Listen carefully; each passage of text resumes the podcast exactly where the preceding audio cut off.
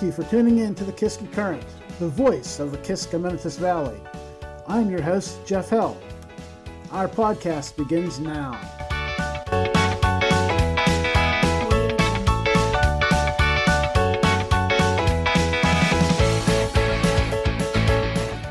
Hi, everyone. This is Jeff Held, your host of the Kiski Current podcast. I want to thank you for tuning in and being part of the 300 so listeners that we've logged into our Castbox server since January 1st. It's hard to believe that we have winter in the rearview mirror and we're now into spring. This past weekend was you know, pretty nice weather for the opening day of trout, and you know we have some uh, expected bad weather coming with some rain. That's all part of being April and spring. But overall, I think that we're out of our weather funk here in the Kiski Valley. This episode, I'm going to deviate from our normal platform that we've had developed over the last several uh, months, and I'm just going to talk. Uh, I had some people that asked me to speak on local government and how it actually works. Uh, they're curious, they don't know where to go. They know that I have a little bit of experience in that. So, uh, in, re- in, response to their request, uh, that's what I'm going to do this time. I'm just going to talk a little bit about uh, local government and answer some of the more basic, fundamental questions that were asked to me or provide information that people would find of interest. In many parts of the United States, and as well as here in the Commonwealth of Pennsylvania, our local government system is made up of towns and townships primarily, and this comes back from our roots in Old English. The English countryside was made up back before we became the United States in towns, which were more uh, densely populated areas, and townships, which were more farmland and uh, horse grazing and things like that. So we adopted that in a manner from our history with England, and then we modified it to meet our needs. What I'm going to talk about today is uh, towns, which we call boroughs uh, because they have the more rigid structure. That's what I served in as mayor of Apollo Borough. The towns that are more populated, that are chartered as boroughs or cities, operate very similarly to each other in the fact that they have distinct segments of government. In boroughs such as Apollo, we have the mayor's office, we have town council, and then we have different boards that support the town council and different uh, you know, offices and vendors and engineers and things like that that help them in guiding their, their way. And then the most important thing is that each uh, borough or town has a solicitor, which is their legal counsel to make sure that they operate in a legal manner. The doctrine, which comes down from Commonwealth of Pennsylvania, from Harrisburg, is called the Borough Code. And it addresses every aspect of running a borough. And it's very daunting. That's why the solicitor is such a key partner to the council members. The Borough Code itself is broken up into many, many paragraphs and subparagraphs, and it's actually approximately 100 pages in length. Starting with the mayor, uh, in Pennsylvania, it's kind of strange the way they have the mayor set up. First of all, the mayor is listed uh, but in the Borough Code, but it doesn't tell much about the mayor. And the reason for that is specific, is the mayor that holds the office for that term can make it whatever they want to some degree. They can be very laid back, they can be very involved. Uh, the mayor's position is not well defined. It is a position of honor, which means the person holding that position is called the honorable. So if it's Jack Smith, it's the Honorable Jack Smith, or Katie lang, it's you know the Honorable Katie lang. Also, it's provided for uh, being a position of honor that if certain criteria is met during the, the time they're holding office, they will retain some of the honor by that title and such the rest of their life, even you know, once they're out of office. And I'm not going to go into the specifics, but I, in my case, uh, I continue to hold the the honorable title, and I'm also still uh, allowed to, as mayor, to perform marriage ceremonies and wed couples within the Commonwealth of Pennsylvania. The mayor itself, as a position, is uh, one to, that is there to keep peace, keep order, and make sure that things are that the people are protected within the borough. Uh, for example, uh, as mayor, I voted on to break all ties of council. I also was the signing final part of creating laws, similar to what you hear with the president or the governor. I had the ability to veto action taken by council in creating a law, or I could sign it, and there's some rules about that. But uh, so that was the that was a couple things as far as the day-to-day business uh, that I had as mayor. The other thing, the most important thing that the mayor is is a person to oversee the day-to-day operations of the borough's police department. I was uh, a supervisor. I I talked uh, weekly with the police chief. I also questioned and monitored um, the police officers and their duties if I had a problem. Uh, also, I'm an, I was an advocate for the police department. If somebody's coming down on the police unjustly or they were uh, being, you know, they're being targeted for ridicule or such, I was there as their advocate uh, because I was part of their team. And this is a very, very important part of being mayor. As mayor, I made sure that they were properly uh, equipped, properly we were properly staffed within our abilities. Uh, I made recommendations to council. I helped in the hiring and firing process. I could not fire directly. I could not hire directly. I worked with council.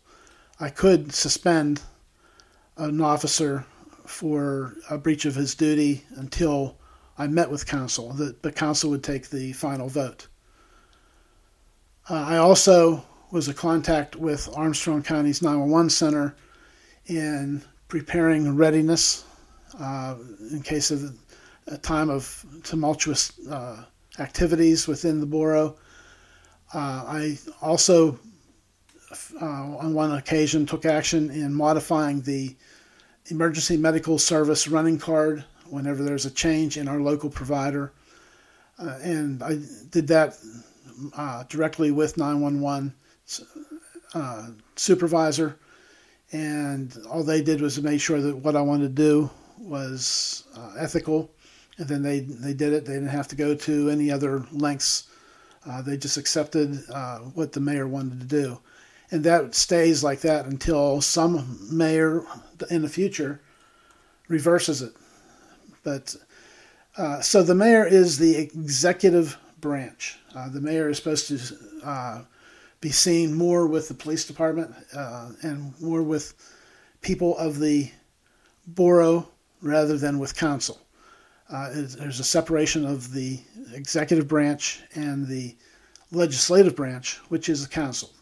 Council can have anywhere up to uh, you know five, seven, nine council members. It's always an odd number, and the number is relevant to the population. To change the number of council members, it has to go before a referendum vote. And so, you know, as populations can rise in some areas because of an influx of uh, properties becoming available or industry, and grow, there's growth that could be put to a referendum to grow the number of council members. Or in a declining economy, people are moving away and there's less population, it may be more difficult to operate with so many. So they could then, uh, the borough could apply for a referendum in an election to lower it. But the, the main thing about the uh, council members is some boroughs still have what they call wards. And these are voting districts, and the council people voted into office by their individual wards are responsible to answer to the people of their ward. Apollo, some time ago, uh, made application and was granted to do away with wards. And so, therefore, all the council members are voted at large, and there's only one polling place in the borough. The mayor also is voted at large at that one polling place in the borough. Uh, but you know there are some instances where the boroughs may decide to invoke wards or uh, they could alter the wards based on population or whatever. But the, for the most part, uh, that's how the, the borough system works. Every other year, the council will disband and reform on right after January 1st, and they will elect their officers. They'll be they'll elect the president of the council, the vice president of the council. Uh, at that time, then for the next two years, they will have their hierarchy in place. They also have, as I said earlier, they have a solicitor. The solicitor is there to intervene in all legal matters. The borough must announce all scheduled meetings so the public has a chance to attend. The way those meetings are conducted, as long as they're done fairly, uh, they have the council has the ability to make people uh, sign up in advance if they wish to speak. Uh, they can limit the speaking to say five minutes per subject. There's a lot of flexibility there, but the main thing is the meetings must be public and must be announced in advance. There are executive sessions which the council can invoke for more private matters such as employees, disciplinary or employee status, uh, legal matters they have to attend to, things like that. In these private sessions called executive sessions, the borough cannot make a vote in secret. They can discuss everything, they can come up with a plan, but once they go back public, they allow the, the audience back into the council chambers, and at that point in time, they can then uh, make a vote if they deem it as necessary as a result of the discussion in the private uh, executive session. The public is always welcome in an orderly fashion to attend the meetings. Council can, if they wish, limit the audience to reporters, to property owners, and residents of the borough. So people that are from areas outside the borough, if they have no business there, uh, they, you know, the council can invoke that uh, it's limited to participants of the borough. I hope this helps you understand a little bit more about the way that local government works, especially in a borough setting or a town setting. A couple notes that I just think that you would find of interest before I close this out is there wasn't always a mayor's position. Before mayors, under the borough code, there's an office called the Burgess. And the Burgess was the total totalitarian leader and administrator of a territory. And it typically involved a territory made up of one town and one or two townships. And the mayor's actions were similar to the combination of what the mayor is today that I kind of touched on, and a magistrate. They performed weddings. They sent people to jail. They, you know, they did a lot of a lot of things. They had a lot of power, and uh, there's even in in state government there's what they called the House of Burgess, which was a a defined judicial uh, type of environment that they ruled under. The politicians did not like this, and so then about 100 years ago, they eliminated the office of Burgess, and what they did was then they instituted the office of the district magistrates on a on a territorial basis, and they made the mayor as I described earlier. Boroughs or towns, by definition, are a more densely populated area and because of that, they typically have more ordinances or laws to uh, abide by for that the neighbors can get along better because they're in such close proximity to one another. Uh, so the whole idea of having the mayor's position strictly to the borough whenever they eliminated the Burgess was to help council interact with the people of their town and, and keeping the peace. Now, on the other hand, we have townships.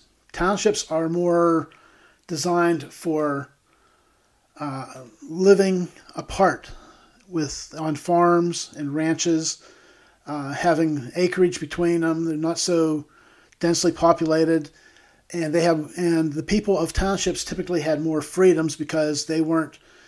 It wasn't as easy for them to intrude on their neighbors' rights and step on each other's toes.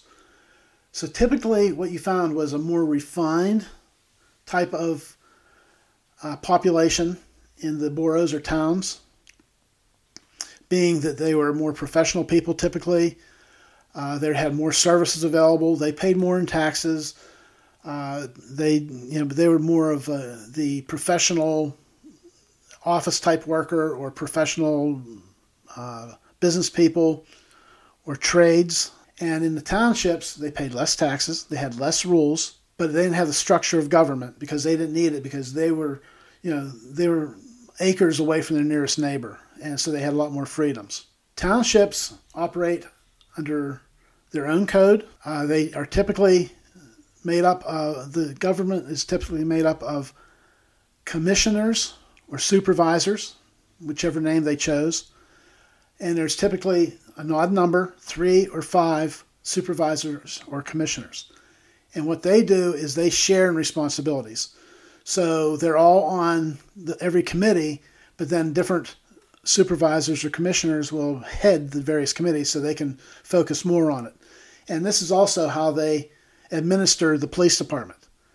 Is if there's a police issue, they the chairman of the police committee will be uh, available to help alleviate problems, but everything comes back comes back to the committee.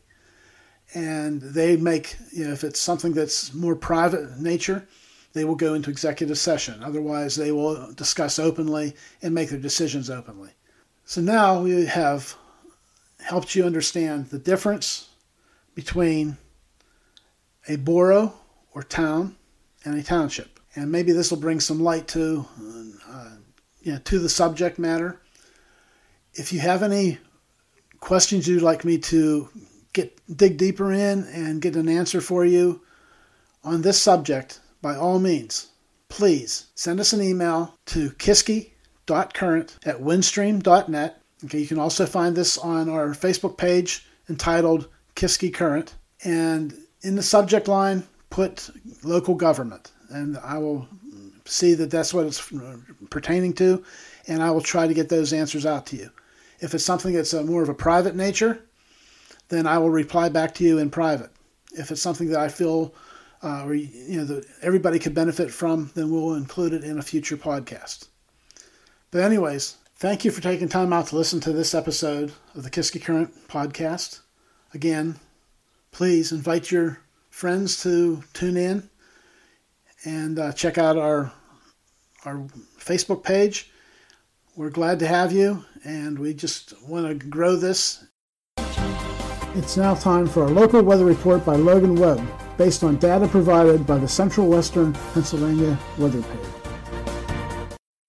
And for our spring forecast for the next week, we have Logan Webb on with us. Hi, Logan. Hey, Jeff. How you doing today? Okay. So, what's on tap for our first full? I guess going into our second full week of uh, of spring? Well, I mean, it's going to feel like winter and it's going to feel like spring all at the same time. So uh, Tuesday, you're going to have a few clouds, 62 degrees, nothing much to really worry about.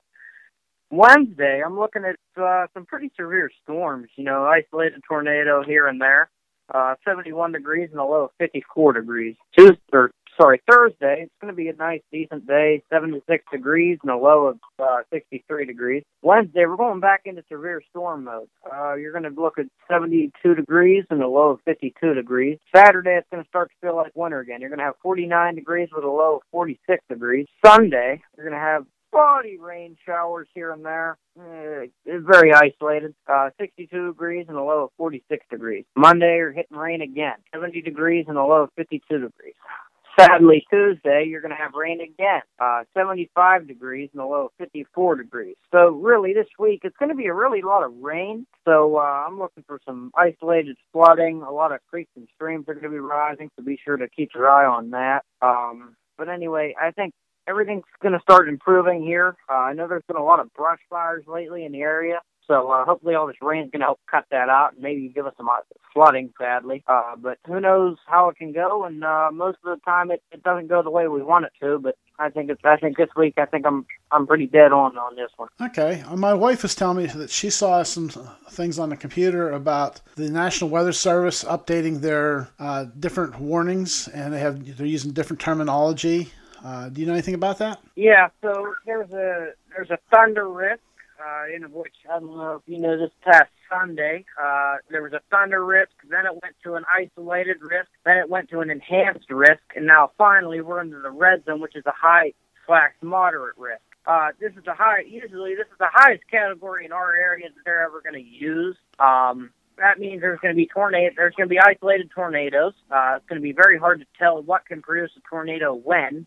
Um, there's going to be a lot of wind, a lot of higher winds, upwards of 75 mile an hour. Um, usually there's pea-sized hail. Uh, and, and again, sometimes it can be enhanced to golf ball size hail. Now, usually, we usually don't get that, but in extreme cases like today, you're going to get that. And, uh, you know, you might even see some of that Wednesday or Friday. Uh, I mean, it, it's going to be bad here for a little bit for the next few weeks of weather, but um, eventually, you know, every April, you know, April showers bring May flowers. So I guess we just got to go with it and see how this is to end. But like I said, the warnings, that's something you got to really watch. And you really got to talk to the National Weather Service to know all of what's to happen here. Because in a flash incident, you could be at a thunder risk, and then the next thing you know, you're to be at a Category 5, which is the highest one you can be, and which, like I said, that's about ball-sized hail, uh, anywhere from 7 to 8 tornadoes possible you could have a lot of factors that could really screw up your day. Could you uh, perhaps see if you could find some good links that,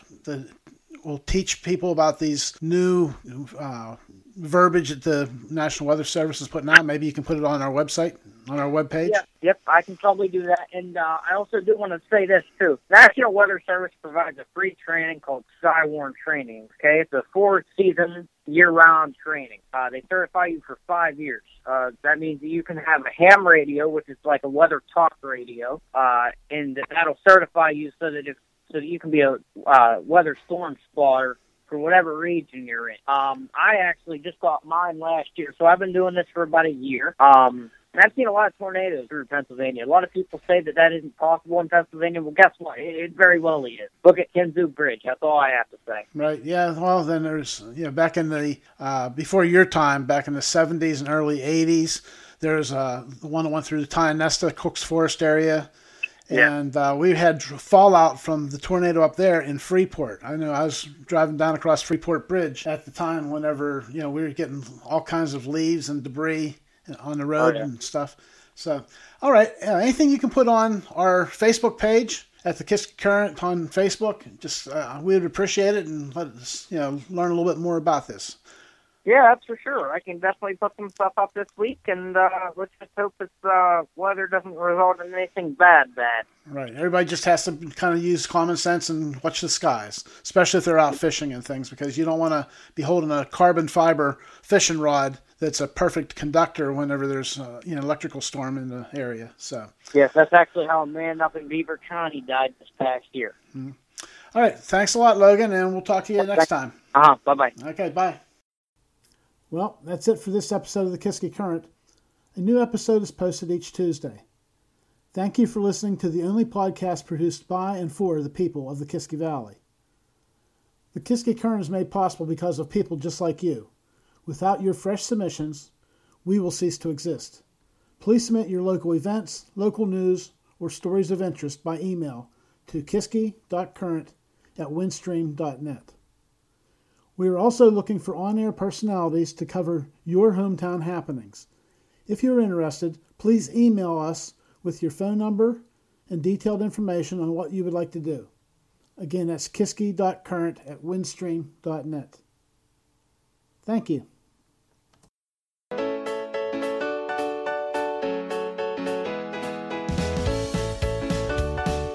Until next time, from all of us at the Kiski Current, I'm your host, Jeff Held. Be sure to check out our Facebook page by the same name for additional information on today's podcast. If you have enjoyed listening to the Kiski Current, Please help spread the word by inviting friends and family who live along the banks of the Kiski River to listen in each week. Items aired on the Kiski Current podcast or posted to our associated Facebook page is the express content of Jeff Held. No reproductions permitted without prior written consent.